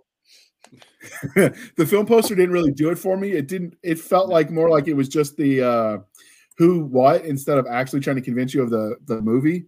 It feels Yeah. very 1950s. Like It, It does. does. replace you notice- replace Robbie with uh sorry Nick replace Robbie. Oh, with no, the, go ahead, the man. Thing from um the day the Earth stood still. What's that robot's name? That literally Oh, yeah, yeah. poster looks like to me. Oh, um, Gron, Grunk, something like that, right? Hold on, it's the the hint is in the secret words from the Medieval Dead or Ash versus the Army of Darkness. No, that's just the that's just the code names, phrase. right? No, no, no. That's the that's like the the code hell's phrase they have to say. Gort. I just googled it. Gort. Uh, Stabby, you beat me to it because I saw you looking up. Y'all I thought cheat it was using Google. I'm trying to use my actual my brain, my flesh Google. Wait, that sounded bad. that did sound bad. Yeah. Next on the robot hub. Uh, We're Gag, gag, gag. uh, We're gonna have to put a disclaimer on this for sure. yeah, we do. So, uh, so overall, like, what were your thoughts on the movie, Mike? So yeah, as I mentioned, like I kind of grew up with it. Um, it was one of my dad's favorite movies. So like we had a clamshell VHS of this thing. So that's how I grew up watching. Yeah, uh, like a cardboard clamshell, actually, like not even plastic. Old Um, school. And I remember the first time I saw it, it did scare me, but I I also just think the the plot is just fascinating. Like the the concept that spoilers everybody uh, that the the villain is like the the doctor's own brain, right? The monster is his own creation and ultimately his own downfall because it's like it, it killed all his friends. We don't know if it killed his wife. Like he's never clear about that. And then It's the big mystery of that movie. yeah, by the end it's like going to kill his his only child. Um and he can't even like stop it really. The it don't Um, give an F. It Yeah, and I think I think that's I've always thought that was really interesting. And then the, the concept alone that he's like this super powerful alien race, they killed themselves because of the same concept, because of the the evil that lies within them. Right. You know, the the the uncontrollable part of us that has revenge, you know, is vindictive and wants revenge. And um yeah, like I just I've I just thought that was like like when I first watched the movie as a kid, and that stuck with me. And you know, multiple viewings over time is just it's just a neat concept, and especially for the era, I always thought it was really cool. It really reminds me of basically an episode of Star Trek, like the original Star Trek, in, Yeah. in the best ways, like right You down to the out that yeah, cast and put them in red and Right, put them in like- Star Trek uniforms, and it would be seamless. Right, like the, it's the captain, the doctor, the lieutenant. He'd just be a guy that showed up for the episode. They're Yeah. like, "Oh, we transferred Lieutenant Gorman Special here for guest this." star. Yep. You know, Yeah. Tony Savolla or something like that. Yeah, he's an yeah. actually real guy, and he's really good. But that's the first name that came to my head for some reason. Um, but yeah, and I, it definitely gives me that vibes where it's like these. It feels like Roddenberry liked this movie a lot and just was like, "Junk, "I'm gonna take some stuff from this." yeah, I'm, Um, I'm, I think it's called sampling, according to the hip hop community. Oh, We're going to sample this. So I think that yeah.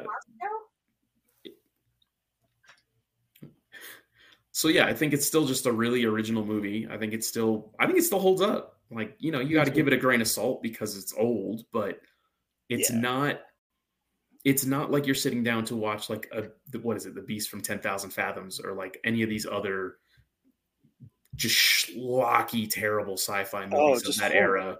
Yeah. Like the uh oh, the giant claw, if anyone's ever seen that. Yes. I've seen them, Tarantula, uh, the Tingler. like, who the hell's heard of the Tingler unless you're really into like horror docs? And I'm like, oh, I've never heard of that one. Let me check. Let me track that movie down. So as far as Forbidden Planet, I thought I had seen it when JR was like, hey, we're gonna review that. I'm like, oh man, I've seen that like a hundred times. And then I'm watching. I'm like, you know what? I think this is the first time I've seen this. At 45 years old, I'm like, okay, this is pretty cool. I'm like, so I I went in there. I was like, man, once I realized, I'm like, either I'm losing my mind, which is possible, or I've never seen this movie. I've just been inundated with the imagery throughout the years as a sci fi fan, which is totally possible. Um, but I sat back. Usually I'm half watching a movie and on my phone. I don't know if anybody else does this. You you know I'm enjoying the hell out of it when I'm like face down. All right, let's get into it. And that's how I, I felt like I felt like a little kid. It was pretty cool. And a lot of the stuff still holds up. The storytelling held up. The themes held up. Um, I was totally blown away by the special effects, probably Yeah. because of like it's different than anything I've seen from that time. Um, you know, like I mentioned before, the wires on the space shuttle and like guys dressed like baked potatoes and things like that, and the monsters would suck. So it was really cool to watch this and uh, it's definitely something I will rewatch. It definitely has rewatchability, probably like once or twice a year. Like you know what I haven't seen in a while, Forbidden Planet. Throw that on there. So I thought it was a really cool movie. I enjoyed it. Um, it makes me wonder what else I had I thought I've seen and I haven't seen that I need to visit. Well, you heard it here first. We're going to review Black Hole. That was the other one uh, Ortiz recommended, and we'll have to have you back because as Yeah. our uh, resident film expert. Um, mostly, it's just a cool title, and we want people to be like, "Oh, I know Ortiz. Let me buy all of his books, so I get the next one." It's totally biased on my end. Like it's totally like I got self-serving. it's made by Disney. So as soon as the Disney thing showed up, I'm like, I'm thinking of new Disney. I'm like, oh, this is gonna suck ass. Oh, it's But so I- different. But The yeah, Black it's Hole, like, 50s, Disney went to 60s, hell. 70s Disney's a lot different. 80s, I mean, everything, you know, backwards from 2000 is Disney is pretty cool. You know, All right, what did you think overall, Stabby? Hang on. Oh, his mouth worked. I am a sucker for a flying saucer. Like, I'm sorry. I'm a sucker for a flying saucer. You did live in Vegas. Exactly. And it's funny because every time we do anything aliens or space or whatever, we always bring that back into it. Is that I was born and raised in Vegas. A lot of our casinos before they were blown up and and some that are still standing look like flying saucers. We are constantly, you know, Area 51, Area 51, you know, we we are the like as much as Roswell wants to hold on to the whole alien thing, like Vegas kind of owns it. There's that alien jerky We- shop just outside. Oh, that's the best jerky. Baker. You know, it's, it's in it's Baker. not Bakersfield is in Baker. it's It's, not so Baker, much not that, Bakersfield. Yeah. it's not so much that, that Vegas owns the um the alien thing. It's just the mafia had bigger arms and guns than the people over in Roswell, so they just We're taking the money. aliens too. We're taking Well, no, the because- aliens. Forget about it. You kind of, you know, there's there's parts of Wyoming that you're like, hmm, you have aliens, and then there's parts like Roswell, and you're like, mm, they got, aliens parts of Kansas. Roswell is Roswell's outside outside the the Border Border Patrol Patrol Academy. Different type of alien. But when you think about Vegas, everybody thinks, you know, the strip, obviously, of course, but if you stay on that road, it takes you straight out of town and straight to the black mailbox. It takes you straight to where everybody thinks Area 51 is. And so, you know, growing up there, you're like, yeah, totally makes sense. You watch Mars Attacks, you're like, yeah, that totally makes sense. So, you know, watching all of these horror movies growing up, you know, I'm like, yeah, aliens coming to Vegas totally makes sense. Just like, you know, in um um and of course that's when my brain wants to shut down. Um zombies in Vegas. yeah, Because I can see that. I Just the math. of the Dead. Yeah, the um, drugs. Resident Evil. Oh, Yeah. gotcha. Resident Evil. Zombies in a Resident box. Where's Zombies that in the Zack box. Snyder did. in Las Vegas. Like you're kind of sitting over there and they're like, yeah, that that makes total sense. So growing up in that that desert, that space you go, you know, you go camping out at Red Rock, you go camping out at uh, Lake Mead, and it looks like an alien planet. You go to Red Rock, you look like you're on Mars. Everything is red. It looks like you're on Mars. You could film a movie out there and say that it's you're on Mars, and people will believe you're on Mars. You know, you out to Lake Mead, and it looks like every other um, alien planet every anywhere because it's just so desolate and just crazy mountains out there. So when it comes to when we got really got into Forbidden Planet, I was like, "Are we sure this wasn't shot just outside of Vegas? Because that looks like our desert. Like, I'm pretty sure if you go just past the NASCAR track, that's the dunes. Other woman's prison? No, the other way out." Oh. towards Utah, towards Utah. I, I will say my favorite Vegas was the Fallout version. Um, something about the radiated parts. Just you know, I'm I'm just gonna. Well, before we there. were known for aliens, we were known as Atomic City because we had the test site. Well, I mean, it's still a test site. We just don't test those anymore. But that's all. That's a story officially. Officially, um, I definitely got um, for this story. I got uh, Frankenstein vibes with Morbius. Um, although less intentionally so, because I mean, I don't think he knew what he was doing. It was just playing with tech he didn't understand. Um, so I, I definitely got some shades of that. Um, I really liked it overall. It was it was definitely the cool thing was because of when it was made, you could watch this with your kids and not worry that you're going to have to pause the movie to have uncomfortable conversations they're not ready for because who knows what weird nonsense was thrown in there, you know? Like it was wholesome. Yes, the cat behind you. It's okay. It's not the aliens.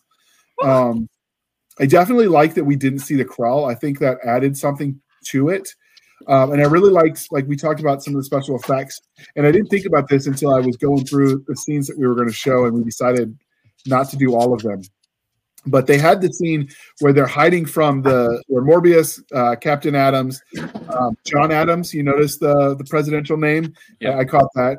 Rah rah Americana and all that. Um, but you got John Adams, Morbius, and Altair hiding in the Krell laboratory. And when they're melting that door down, which they made a point all throughout this, is talk about how strong this space metal is, Yeah. which you know you don't think about. It's just like, okay, I get it. Space metal is strong. Uh, and then suddenly this this monster from his id is melting it down like it was nothing. And you watch it, and it that was real special effects. That was I've seen molten metal, and that's what we were watching. So I mean, I'm just like that poor sound guy or whoever was doing that special effects. I'm like, dude, I can imagine he like burnt all the hair off his arms trying to manage that kind of thing. Like, I was feeling no eyebrows. yeah, he has no eyebrows. I was definitely feeling some sympathy for the uh for the production crew. Uh, and I will say in this movie, I really feel like they were the unsung heroes Yeah. because of everything that happened. Like those production guys, they made everyone else look good. And and when we talked about like Nick mentioned the special effects.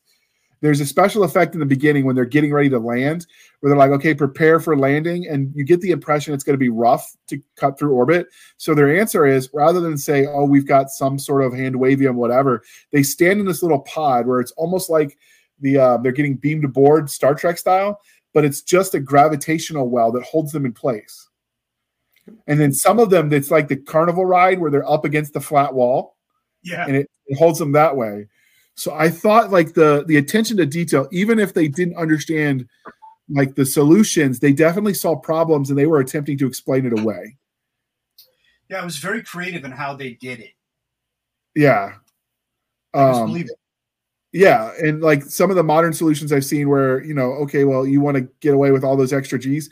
Well, they're in a floating tank of um like womb fluid. What is that? I'm drawing a blank what that is. Amniotic fluid. Amniotic. amniotic fluid. There we go. Like I've seen that as an explanation.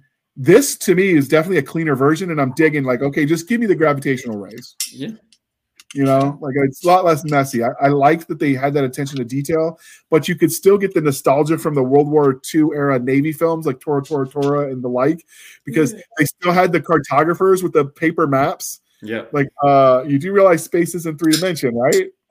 Hey, a It's, chart's a chart, bro. Yeah, yeah. Technology fails you.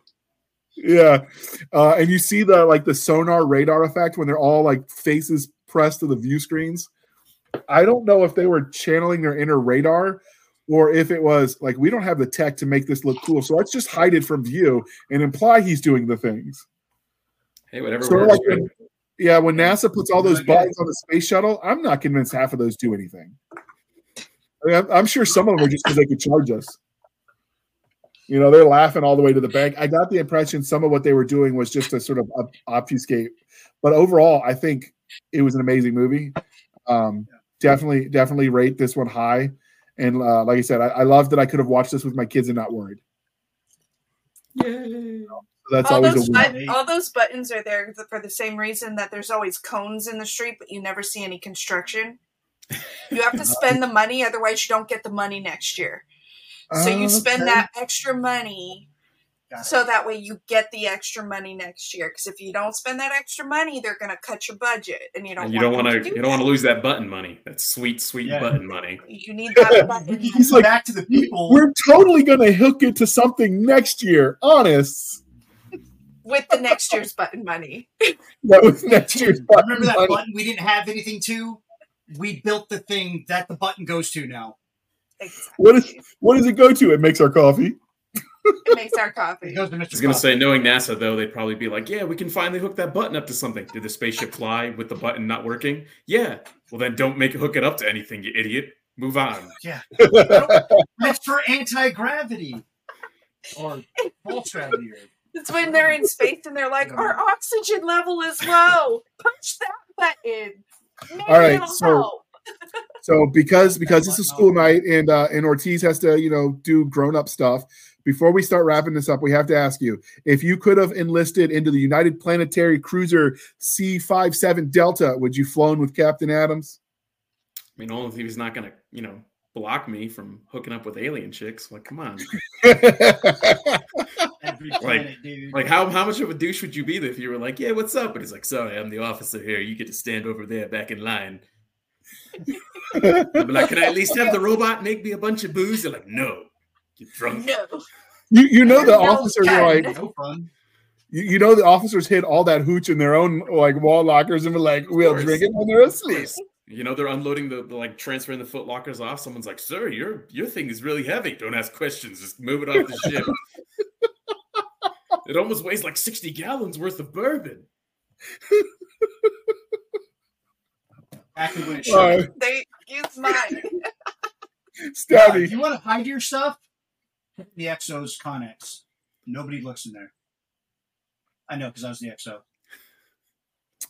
Um, we had other ideas. I mean, statute of limitations is definitely freed. So, like when we were at the uh, C- the Iraqis version of the CIA prison, I don't even remember where the town was. I just remember we had to man the walls because they charged it that one time. Uh, that was fun. But uh, while we were there, like I work construction to pay for my degree. So when you've got rubble piles, you don't have to get all of the rubble. You just got to pull the right stones, and a lot of it'll fall on its own. It's called physics or geography or something. I don't know. Science space space space rocks um, Yeah, atomic science, G. right and so we cleared the other part of the prison that they were using for secure facilities because you've got to have like your con your comms and your weapons locked up so each jail cell was one layer then the the lock to the the rack all that stuff so it was it was easy out for them to secure stuff but they didn't go to the other side. And so we freed it and we were exploring around and we're finding like actual gold bricks, gold plated AK 47s, gold plated RPGs. And I'm looking at my squad leader, uh, well, the one that I was rolling with that trip, and he was a NOM guy. And he's like, you know, this is a sweet, sweet retirement. And I'm like, I'm thinking the same thing you're thinking, Staff Sergeant. And we're looking at it and I'm like, I bet we could get this through customs. And he's like, tell me what your idea was. I'm saying, I'm just saying, I'm not saying our supply sergeant could be bribed, but if we open a hole in the bottom of the gas tank, stick everything in there, and seal it back up, we can smuggle it across the border to the U.S. Of course, that was that was the moment where the MP showed up and said, "Thank you for finding this. Here's your Army Achievement Medal, bastards." What you do is you label it as a uh, historical finding, and you put it on the plated comics. RPG. Yeah, yeah, and, you, and, they can't search it because if you say that it's a it's a finding of historical significance, they'll leave it alone. No, because then they'd have stolen it for the British Museum. No, no, no, no, no, no, no, no. But XO's you know, I got the tricks, baby. XO's got the tricks. I got. I would have been. In, I would have been in trouble because you know I would have fired the RPG at a mountain just because I had it and it was there, and why not? And they're gonna be like, "Huh, where'd that come from?" Oops. You're like Uncle Rico with the steak from uh, what's that movie? Napoleon Dynamite. Napoleon Dynamite. But it's a rocket launcher. You're like, I bet you could fire that rocket launcher over that mountain. okay, Uncle Rico. that would, I'd do it. I'd do it. If you All do right, it, but- Carl Gustav for style. All right, so Stabby, would you enlist in the uh, United Planetary Naval Forces?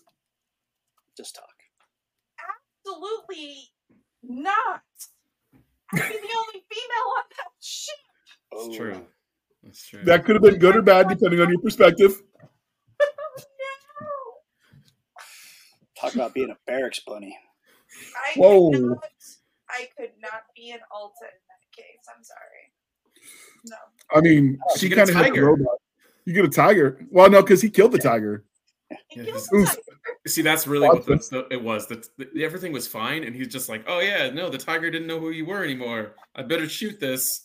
According to Freud, the, ta- the tiger represents sexual frustration in the female, the pent upness, the ferocity of the sexual nature. of women. But think about it. All of you guys could join up and it'll be fine. You're spending nine years in space. Well, yeah, it'd be like atomic space prison, any port in a storm. Yeah, That's what Cookie on said. you put me on that ship. That's a whole different conversation. I'm having to Space freaking babies. lock my freaking door with 12 locks every night and sit there with a gun. Oh, Cookie licked his lips and was like ready to put a ring on Robbie as soon as he brought out the booze. He's like, oh, I'll hook you up with whatever lube you want, sir.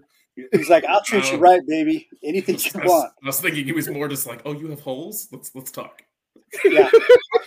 Every, every military person's like, yeah, you give me a rubber band and like two sticks, I'm gonna make something that's gonna work for me.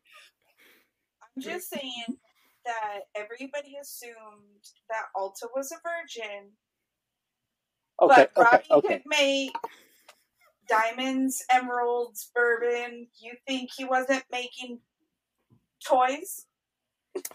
Well, there Okay. went our family friendly rating. I had a Like G.I. question, but Joes that's and okay. Barbies. This is of course, of course, Legos. But Yo, Barbie comes with Ken. Space Barbies.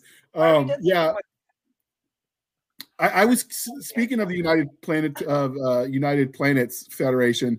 I was surprised UN existed. They didn't go with that, or the League of Nations, even League of Planetary Nations. They went with just United and threw that in there. I thought it was kind of interesting. I think Possibly the 1950 UN turned them down. and Wait, the League of Nations went uh League of Nations was was not a thing in then. fifty six. Yeah. Yeah. Yeah, but I mean, if you're looking for names, like you could have gone with existing, like it was in the consciousness. Yeah, I they just know that that some movie. I'm trying to remember. I think I think it was a Hitchcock movie tried to use the UN, and the UN was like, absolutely not. Like, don't no. Like, Leave I us don't out think. of it.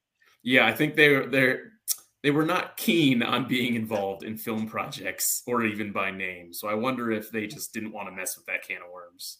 Well, and we're Sure. talking about the mid fifties. I'm surprised it wasn't like ultra, you know, Star United Stripes, Eagles in Americana, like the United Yeah. States of space, you know, like a The anti-communist United Eagle ship. Yeah. See, that would have fit in 1956. It'd have been like, and the You ship would just have been me called a like freedom USS boner, and I'm going to need a few moments.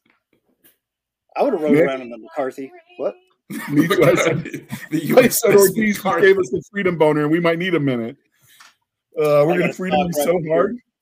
We're gonna So, so, uh, the hell out of it. and who knows, we might find oil. Um, Space oil. Space oil. Barbecue on the ship. Carrying that theme, I'm. This is going to go for at least another couple episodes where I'm using space. we apologize for nothing. Apologize for nothing. So, uh, so Nick, are you enlisting? You going to serve with JJ Adams? Damn right. I'm going to be a 99 X-ray. That is a um, whatever that ship's called, space gunner. I'm going to be sitting there on a bench seat, and I'm going to have like their version of a 50 cal, so it's going to be bigger little pew pews coming out of the end of it. It won't look like a flamethrower. It'll look like Ma Deuce, and I'll just be out there just gunning aliens. Game over, man. Game over. Absolutely. What's up, big? So, so like Chewy. It's a Yeah, I'll be the Chewbacca of this ship.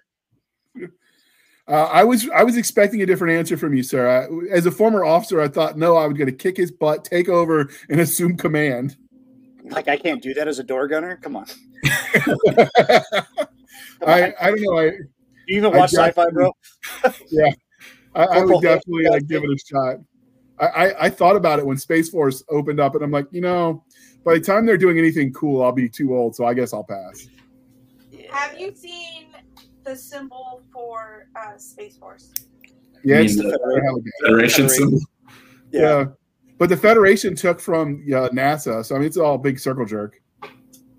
I want to be a MACO trooper. So for those of you that watched Enterprise. Yeah, yeah. So I don't know. I, I I would definitely do it. I liked the world. I felt like there was more to come back to. I'm curious if there was any written fiction in this world, but probably not. There was a novelization of the movie, so that might have incorporated more elements. Hmm. Do you know when that was Mhm. released? It'd be easier to track down. I I'd like don't. read that. I don't. I, we could probably would- look it up though. Oh yeah, absolutely. We'll, we'll go, I'll Google it, or my my lovely stabby stab here will Google it after she pulls the knife. Here's out. our Vanna White. She's our she's our Darcy the mail girl. Vanna. Actually, she's none of those things. She's Marissa, the stabby stab. Um, so there is a movie, or the the book was written by W. J. Stuart and Stuart. uh, came out in '67. Okay. Wow, that's way later. Yeah, there's a new movie out called Forbidden Planet. I wonder if it's a re just a reuse of the title or if it's a re. Better not be a remake. I feel like if you're going to remake this movie, you got to remake it with like the same amount of effort and quality that was put into this one. Like you got to give it the Dune treatment because Yes. that's how I kind of felt that planet was. It was very sand like keep the earthworms out of it so there's no confusion confusion on it. But like have them have the shemagh while they're going through to Morbius's place and you know keep the, keep Robby the same. That would be epic. Yes. You do a you do a remake and Robby's still the same and he's like, Would you like space diamonds or a star sapphire? I I'm kind of curious what a Star Sapphire looks like though now. It's I- like it's I like a don't know. space sapphire, but you know, better. more but star. Those take three days to crystallize. But he can Yeah, make a yeah.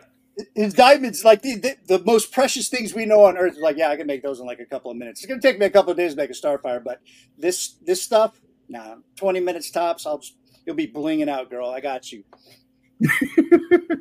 Is He's he, like, is he stitching these gowns? I just want to know this visual. Is he in the corner like a sweatshop? Like, are there little Robbies inside him? Like, like His hands and they're in like a they're in there like a sweatshop, just sewing this shit.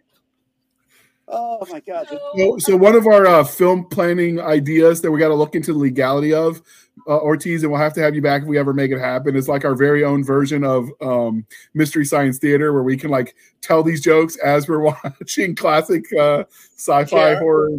I got a Fair- brilliant idea. We take fair. MST3K and the Last Drive-In with Joe Bob Briggs and merge them together. Okay, So now Um, I got to introduce you to Joe Bob Briggs, which I'm going to do because I don't watch it for the horror movies that he's watching. I watch for the watch it for commentary in between because it's kind of like I don't know. Did you ever watch Elvira when you were a kid? I did. You know, so she would play her, you know, the movie Macabre. She'd have her movie of the week or whatever, and then it would stop where the commercials would be, and she would talk about the movie. Joe Bob does that. I love his intros because he's like, he has this segment. He's like, "All right, let's get down to the basics. All right, uh, four breasts, three murders. This." He starts running down the statistics. He's like, "All right, then you got." Kung Fu Fu, you got Gun Fu, you got Samurai Fu, you got Stuck in the Eye Fu, you got Chainsaw Fu, you know. Drive-In Academy Award nominations four, and then he starts listing the actors in there, and he's like, he's like, and then at the end he finishes it off with three out of four stars. Joe Bob says, check it out. That um that was so we were talking about what how are we gonna like script some of these newer episodes, and we realized when it was just the three of us, uh, and you work too because you're a veteran, so you're irreverent as the rest of us. But like, it was like what made the Indiana Jones one other than the fact that it was timely. What made it hit where all of the others like it tripled our our view count, right? And uh and Nick was like, it's just because we were irreverent and we just didn't like we just BS'd. And I'm like, Shot from okay, yeah, shot from the hip. So uh, we we uh we got to go John Wayne style and shoot from the hip. Yeah, that's right. Because when you do scripted, it gets boring. People can anticipate what you're going to do. It's like, oh, it's another episode of this. So they're going to, I, I can do your intro and your outro, and I know exactly what questions you're going to ask and the order in which you're going to ask them. When we do that stuff, it's like, what script? Let's go. What's that? Uh, the old, yeah, that F it, we'll do it live. It we'll do it live, baby. That was from a movie. I just can't remember which one. I don't know. I heard it in the army, and it was some Yeah. crusty E7 that like fought nine frickin' wars from like 1783. I actually, You so my platoon, and I know we got to wrap it up for Ortiz, but my platoon sergeant, when I was in, he had put, he did it, and he did three tours in Nam. He got out, and then he had that realization a lot of us have, like, holy shnikey, I'd be retiring right now. So he went into the guard, and then he did more. So- He fought in the. He should be in a museum. Well, this, I, I was there in the early war, so this was 05, but he put his 30 in the week we got our mobilization orders. Uh, and and he, they're like, no, Sarge, you're not you're not done yet. And even though he was a first sergeant, they sent him back as an E7 because that's what they needed. He got the pay and none of the responsibility. So I'd say he won that round. Yeah, that's what I mean. Um, So, but he had on his dress uniform for the for the we got dismissed from the war ceremonies they did. He had like he had to move his rank insignia up a little bit, so he had room for his combat stripes. Like holy Jesus, Shit, kid! It's a hobby. Like find a lady or something, Slow it down there, Gunny Highway. Save some murder for the rest of us. right? So anyway, I don't know why I went on this. It's all Ortiz's fault because he won't be here next week. So Uh, speaking of Ortiz, what are you writing now? What's uh, what's on your docket? I mean, right now it's just good old rewrites for uh, for Pegasus Child. So the best part of writing is rewriting. It's so much fun. Yeah, I really did like it though, people. Um, I liked it enough that I've already written my review. So once he polishes up the prose and throws a cover on that bad boy, you'll get to read my thoughts because it was it was like Murder Barbie turned up to eleven. Nice. I love Murder Barbie. So we're gonna call her Murder Oppenheimer Barbie. There we go. Topical. Yeah. Yeah. See what I did there, Nick? That's what we call topical in the biz. Topical cream. Yes. No, that's what's the cook needed. And Harry, poor Harry. Yeah, topical Oh. bourbon. No, Harry, Harry got it sorted out. He had a giant monster take care of the, the chlamydia or whatever. Yeah, he doesn't have to worry about it ever again. Space herpes. Uh, Space he herpes. became a space ghost. That's what he became. Um, and if you know, you know. All right. So where can listeners and viewers find you on the Wild Wild interwebs there, Ortiz? And we'll link in the show notes. Uh, so yeah, you can find us on Instagram at, at uh, dawnwarduniverse.com. Well, not .com, but at Dawnward Universe. Um, and then on Facebook, also at Dawnward Universe. Um, and then on good old uh, Amazon Kindle under MD Ortiz. All right. So uh, you can, we appreciate that. And um, as we always say, uh, dear listener, to please be kind and speak your mind on the reviewing platforms. Your reviews help the right readers find the right books, and in this case, movies. Uh, we appreciate your patronage, your viewership. Uh, we're going to be doing some more of these retro reviews. We might even do some more of the modern ones. So uh, reach out to us. Uh, Madam Stabby will be linked in the what is that link tree, so you can reach out if you've got horror suggestions because she vets all of our horror projects. She is the horror aficionado. Because if you say that wrong, it comes out like Nick's gonna have to kill me, and then I just don't. I don't feel like dying today. I'm just saying. But uh, so we- we're going to be doing some more of these movie reviews just because they were fun. Um, you can find us on our link tree at l-i-n-k-t-r dot e-e link tree backslash a blasters and blades podcast where we link to all the things BitChute, Rumble, Twitter, et cetera, et cetera, et cetera. Uh, at Twitter, we are at SF underscore fantasy underscore show. You can email us at blasters and blades podcast at gmail.com. We have a Facebook group where all the shenanigans happen at backslash groups backslash blasters and blades podcast. Uh, you can comment there, and I guarantee you that we can drag uh, Ortiz into the room and make him answer you if you've got questions. Uh, you can check out his Dawnward stuff, which I will link to. All those movies we mentioned. You can judge what kind of a whiz he is behind the camera because you don't know it, but he actually filmed it all himself. And he did the sound and the special effects, and he was his own stuntman. He was just a multi. He was just a he was a phenom. Um, and you can find us on our website at anchor.fm backslash blasters tack and tack blades. Again, anchor.fm backslash blasters dash and dash blades, where you can support the show for as little as 99 cents a month. You can help keep the lights on. And uh, you could support the show more directly if you so prefer at buymeacoffee.com backslash author J.R. Handley. Again, buymeacoffee.com backslash author J.R. Handley be sure to put in the comment section that it is for the podcast. And I will promise I will keep my co hosts, Doc Cisca and Nick Garber, duly entertained. They will learn all the things about cigars and being just cigars and guns being just guns. That's code for we're going to smoke and drink and shoot things. Um, but with that being said, pew pew. Uh, with that being said, thank you for spending some of your precious time with us. For Nick Garber and Doc Cisca, I am J.R. Handley, and this was the Blasters and Blades podcast. We'll be back next week at the same time where we'll indulge our love of nerd culture, cheesy jokes, and all things that go boom. And we're out, sort of. Wait for it.